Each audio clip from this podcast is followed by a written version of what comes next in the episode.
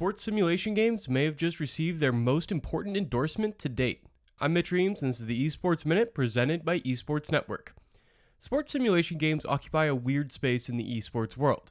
On one hand, games like FIFA, NBA 2K, and Madden are some of the most consistently bought titles each year. But on the other hand, viewership for esports events in these games is often relatively low. FIFA is the main exception to that, as the game consistently ranks around 10th on the Twitch charts.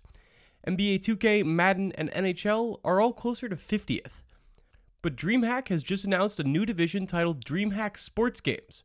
They have partnered with a variety of European football leagues and the World Golf Tour to host a series of new competitions.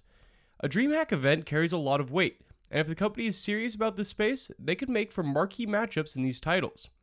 Even though massive sports leagues like the NBA and NFL have endorsed their respective esports, the scenes for those games haven't really taken off. To learn more about the sports simulation world, head over to the Esports Network podcast feed, where I talked with Major League Soccer's James Ruth about EMLS and FIFA esports. I end that podcast with a look at the key hurdles that sports simulation games face that other esports don't have to worry about. That's all for this Esports Minute. I'll be back tomorrow with a look at Evil Geniuses' new logo and why fans, and one very important person, absolutely hate it.